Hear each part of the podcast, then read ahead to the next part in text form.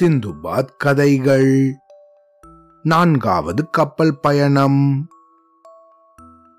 இப்படி கூலிக்கார சிந்துபாத் அடுத்த நாள் மாலுமி சிந்துபாத் வீட்டுக்கு தன்னோட நண்பர்களை கூட்டிட்டு வந்தான். அப்படி தன் வீட்டுக்கு வந்தவங்களுக்கு எல்லாம் உணவு உபச்சாரம் செஞ்ச இந்த மாலுமியோ தன்னோட நாலாவது பயணத்தின் கதைய சொல்ல ஆரம்பிச்சாரு. நண்பர்களே இந்த தடவை இதுக்கு முன்னாடி எல்லாம் விட நிறைய சாமான்களை எடுத்துக்கிட்டு பாசரா நகரத்துல ஒரு கப்பல்ல ஏறின. என் கூட இருந்த வியாபாரிகள் எல்லாம் கூட வரதால ரொம்ப வசதிகளோட ஏற்பாடா இருந்துச்சு. ஒரு குறிப்பிட்ட தினத்துல கப்பல் நங்கூரத்தை எடுத்து அங்கிருந்து கிளம்பிச்சு. பல நாட்கள் வரைக்கும் எங்களோட பயணம் எந்தவித தடையும் இல்லாம நடந்துச்சு. வழியில பல தீவுகள்ல இறங்கி நாங்க வியாபாரம் பண்ணோம். எங்களுக்கு அனுகூலமாகவே வியாபாரமும் நடந்துச்சு. இப்படி இருந்த சமயத்துல திடீர்னு ஒரு நாள் கடல்ல கொந்தளிப்பு வர வர அதிகமாயிட்டே இருந்துச்சு. இதனால கப்பல் தலைவர் எங்களுக்கு அபாய எச்சரிக்கை கொடுத்தாரு. நாங்க எல்லாரும் ஆண்டவனை பிரார்த்திச்சுக்கிட்டோம். அந்த சமயம் ஒரு பெரிய புயல் வந்து எங்க கப்பலோட பாய்மரங்களை எல்லாம் தகர்த்தெறிஞ்சிச்சு. கப்பலும் அங்கேயும் இங்கேயும் அசைஞ்சு சுக்குநூறாக உடஞ்சிடுச்சு. நானும் என் கூட இருந்த சில சகாக்களும் தான் உயிர் தப்பிச்சோம். மற்ற பேருக்கு நீச்சல் அடிக்கவே தெரியாது. அதனால அவங்களோட பொருட்கள் எல்லாம் எப்படி கடல்ல முழுகிச்சோ அதே போல அவங்களும் கடல்லையே முழுகிட்டாங்க. நானும் என்னோட சகாக்களும் ஒரு பகல் முழுக்க நீந்திக்கிட்டே இருந்தோம். அப்புறம் எங்களுக்கு களைப்பு மேலிடவே சரி ஆண்டவன் விட்ட வழி இதுக்கு மேல நம்ம என்ன பண்றது? அப்படின்னு நாங்க நீந்தறதையே நிறுத்திட்டோம். அந்த சமயம் எங்களோட அதிர்ஷ்டவசமாக கப்பலோட உடஞ்ச ஒரு மரக்கட்டை எங்க பக்கத்திலேயே மிதந்து வந்துச்சு.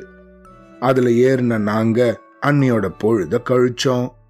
இதுக்கு அடுத்த நாள் காலையில தாகமும் பசியும் சேர்ந்து எங்களோட கண்ணை மறைச்சிச்சு. இந்த மிதந்த கட்டை எங்க போகுதோ போகட்டும் அப்படின்னு அது போகிற திசையிலேயே நாங்க அப்படியே உக்காந்துருந்தோம். அன்னைக்கும் திரும்ப இன்னொரு புயல் வந்துச்சு. ஆனா அது எங்களை ஒரு தீவோட கரையில போய் தள்ளி விட்டுருச்சு. அந்த தீவோட தரையில எங்களோட காலை வச்சதும் நாங்க பட்ட சந்தோஷத்துக்கு ஆளவே இல்லை. ஆண்டவன் தான் இந்த தடவையும் எங்களை காப்பாத்திருக்கார் அப்படின்னு நினைச்சுக்கிட்டோம். அந்த தீவுல கனிகள் ரொம்ப அதிகமாக இருந்துச்சு. எங்களோட பசிய போக்குறதுக்கு அது தாராளமா போதுமானது. அவ்வளவு பழங்கள் இருந்துச்சு. இப்படி பசி ஒரு விதமா எங்களுக்கு அடங்கினதும் அந்த தீவை சுத்தி பார்க்கலாம் அப்படின்னு நாங்க கிளம்பினோம். அப்படி சுத்தி வரும்போது எழுத்தாப்புல கட்டடம் ஒன்று தெரிஞ்சிச்சு. இந்த கட்டடத்தை பார்த்ததும் அங்க ஜனங்கள் இருப்பாங்க அப்படின்னு நினைச்சு நாங்க ஓடி போனோம். இந்த கட்டடமோ ரொம்ப பெருசா இருந்துச்சு. அரண்மனை போல இருந்துச்சு. வாசல்ல ஒரு பெரிய கதவு ஒண்ணு சாத்தி இருந்துச்சு. அந்த கதவை தட்டலாமா வேண்டாமா அப்படின்னு நாங்க யோசிச்சுக்கிட்டு இருக்கும் போதே ஒரு அஞ்சாறு பேரு எங்களை நோக்கி ஓடி வர்றது தெரிஞ்சிச்சு. அவங்கெல்லாம் இலைகள்ல ஆடைகள் உடுத்தியிருந்தாங்க. அதை பார்க்கறதுக்கு எங்களுக்கு ஆச்சரியமாக இருந்துச்சு. எங்க கிட்ட அவங்க நெருங்கி வந்ததுக்கு அப்புறமா கூட வாய் திறந்து ஒரு வார்த்தை கூட பேசல. அப்படி வந்த இவங்களோ ஆளுக்கு ஒருத்தர் வீதம் எங்களை எல்லாம் தூக்க ஆரம்பிச்சாங்க. தூக்கிக்கிட்டு இந்த தீவுல இருந்த காட்டு பகுதியை நோக்கி குடுகுடுன்னு உள்ள ஓட ஆரம்பிச்சாங்க. அப்படி ஓடினவங்க அங்க உக்காந்துருந்த அவங்களோட அரசன் முன்னிலையில எங்க எல்லாரையும் நிக்க வச்சாங்க.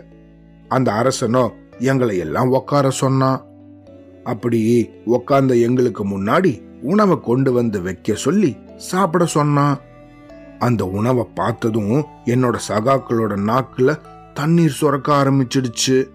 மறு வார்த்தை பேசாம இலையில இருந்த எல்லா சாப்பாட்டையும் காலி பண்ணாங்க. ஆனா நானோ ஒரு வாய் கூட சாப்பிடல. என்ன காரணத்திலயோ தெரியல. எனக்கு அப்ப பசியே இல்லை.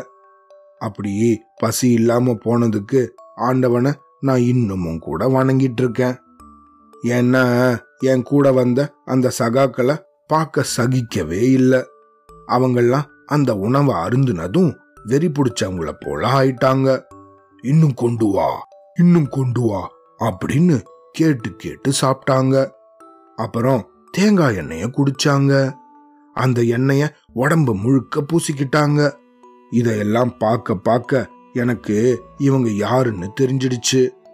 தெரிஞ்சதும் என் உடம்பு நடுங்கவே ஆரம்பிச்சிடுச்சு. இவங்கெல்லாம் யாரு? எதுக்காக மாலுமி சிந்து பாத் இப்படி நடுங்கினாரு? அப்படிங்கறத அடுத்த கதையில கேட்கலாம் சரியா? அவ்வளோதான்.